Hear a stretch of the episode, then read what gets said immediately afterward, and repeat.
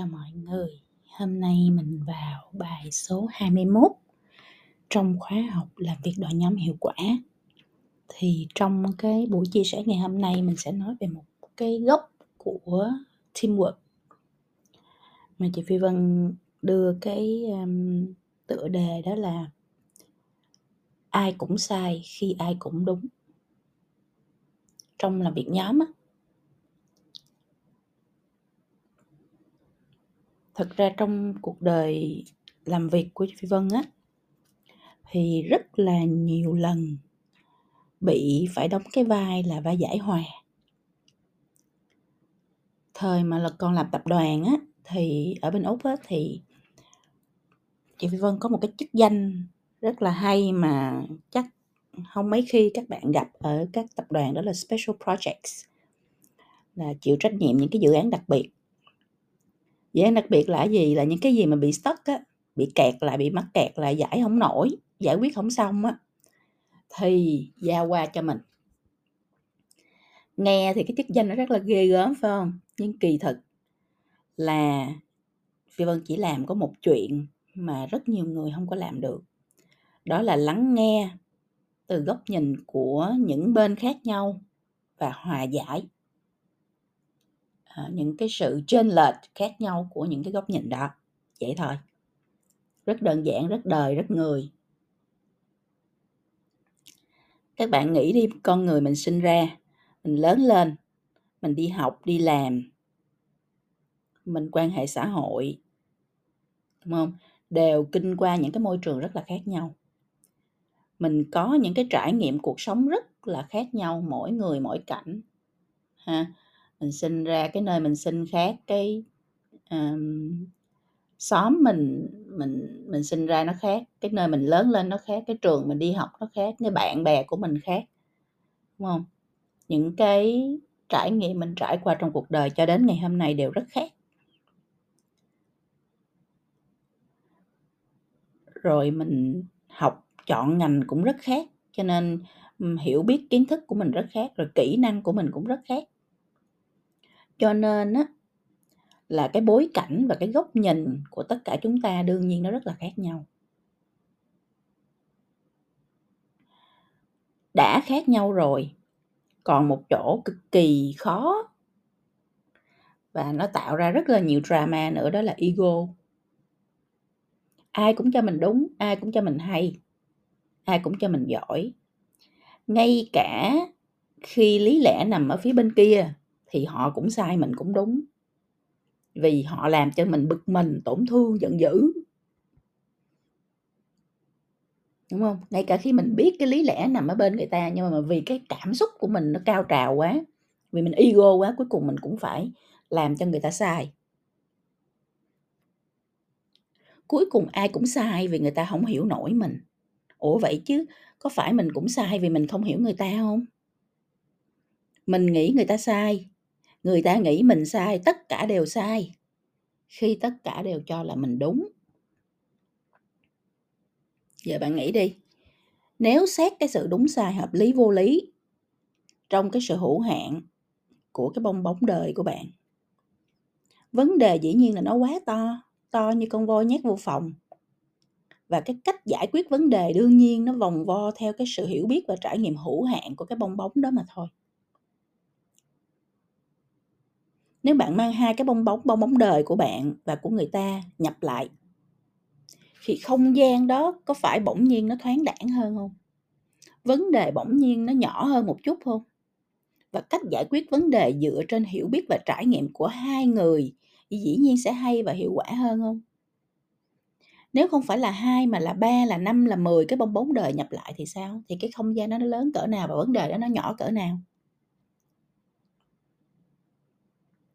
Đúng không? Cho nên mình nhìn, nó không phải chỉ là từ góc độ của mình, từ góc nhìn của mình, từ cái bong bóng đời của mình, mà mình phải nhìn từ góc độ của rất nhiều những cái bong bóng đời khác đang có liên quan trong cái đội ngũ của mình, trong cái dự án của mình, trong cái công việc của mình.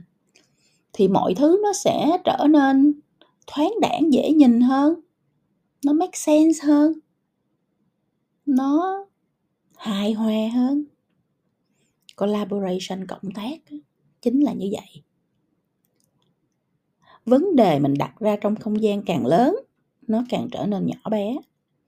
Và cách giải quyết thì nó lại càng đơn giản hay và hiệu quả hơn.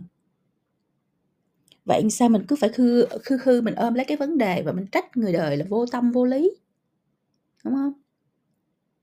Ai cũng sai. Khi ai cũng cho mình là đúng mà sao mình phải phân đen, xẻ trắng? Là ai đúng, ai sai? Sao không phải là nhìn vấn đề từ một cái không gian thoáng đãng hơn? Sao không phải là góp hiểu biết và trải nghiệm chung vào vấn đề? Không còn là vấn đề đối với ai nữa hết. Hay mình làm vậy nó dễ quá, mình không vui. Nên mình cứ phải đánh nhau cho nó, mọi thứ nó rối loạn lên, cho cảm xúc nó thổi phồng, cho giận dữ tổn thương lên. Cho hết nhìn được mặt nhau thì nó mới giống phim tâm lý tình cảm xã hội mang ra rạp cho người đời dòm ngó nếu đó là sở thích, thì thôi, bạn cứ tận hưởng nỗi đau một mình, không cần chia sẻ. Còn nếu muốn cuộc sống dễ dàng hơn, thì có khi mình cần phải học những cái góc nhìn rất là mới, dựa trên dữ liệu từ nhiều thế giới nhập vào nhau. Thì cái góc nhìn đa diện vì vậy nó cực kỳ quan trọng. Đối với lại cái sự bình an, đối với lại cái khả năng giải quyết vấn đề của một con người. Không ai có thể giải quyết vấn đề dựa trên góc nhìn của mình không được hết ha. vấn đề nó có nhiều, nó đa diện nó có nhiều góc nhìn khác nhau. Mỗi người ở góc nhìn của họ đều có thể khác với góc nhìn của bạn. Cho nên trước khi mình tìm ra được một giải pháp chung, mình tìm ra được cái cái hướng đi chung thì mình phải respect. Mình tôn trọng những cái góc nhìn đó, mình lắng nghe những góc nhìn khác nhau. Đôi khi chính những góc nhìn khác nhau đó, nó giúp cho bạn tạo ra những cái giải pháp sáng tạo hơn và tối ưu hơn rất là nhiều. Hơn nữa trong thế kỷ 21 này thì cách giải quyết vấn đề của chúng ta là gì? Là chúng ta cùng brainstorm chúng ta cùng suy nghĩ chúng ta cùng tạo ra ý tưởng chúng ta cùng nuôi nấng cái ý tưởng đó cho nó lớn mạnh lên chúng ta cùng thử nghiệm ý tưởng đó chúng ta cùng hiệu chỉnh ý tưởng đó để chúng ta có được cái giải pháp nó à, đỉnh nhất cho đội nhóm của mình cho đội ngũ của mình. À, vấn đề không phải là của một người. Vấn đề bây giờ trong cái cách làm việc mới nó là một dự án. Và đã là một dự án thì nó sẽ cần một đội nhóm để cùng tham gia giải quyết cái à, cùng tham gia thực hiện cái dự án đó cùng tham gia giải quyết một vấn đề. Vấn đề không còn single nữa, không còn là một một mặt nữa mà nó phải đa diện nhiều người cùng góp công, góp sức vào trong đó, góp góc nhìn vào trong đó, góp ý cứ, ý tưởng vào trong đó thì mình mới có giải pháp hay được. Cho nên bạn phải làm quen với việc làm dự án. Trong cái thế kỷ 21 này, bạn phải làm quen với việc làm việc đội nhóm và bạn phải làm quen với việc bỏ cái ego của mình xuống, tôn trọng ý kiến đa diện của nhiều người khác nhau với nhiều nền tảng background khác nhau để cùng với nhau tạo ra được một cái ý tưởng hay là một cái giải pháp tối ưu nhất à, sáng tạo nhất xuất sắc nhất cho cái vấn đề mà mình đang giải quyết. Đó mới gọi là làm việc. Còn bây giờ mà con làm việc solo làm việc một mình tự mình nghĩ tự mình làm không liên quan gì tới ai hoặc là liên quan thì à, nói nói qua nói lại vậy thôi ai làm gì làm kệ người ta cái, cái cách làm việc solo chia phòng chia ban à, cách biệt ra kiểu truyền thống đó nó không còn à, cập nhật nữa nó không còn liên quan nữa. Ở trong cái thế kỷ 21 này nếu bạn không làm việc đội nhóm bạn không làm việc theo dự án bạn không làm việc theo tập thể bạn không làm việc theo cái cách là sử dụng tư duy thiết kế để cùng với nhau tạo ra ý tưởng và giải quyết vấn đề thì bạn đang rất là lạc hậu đó.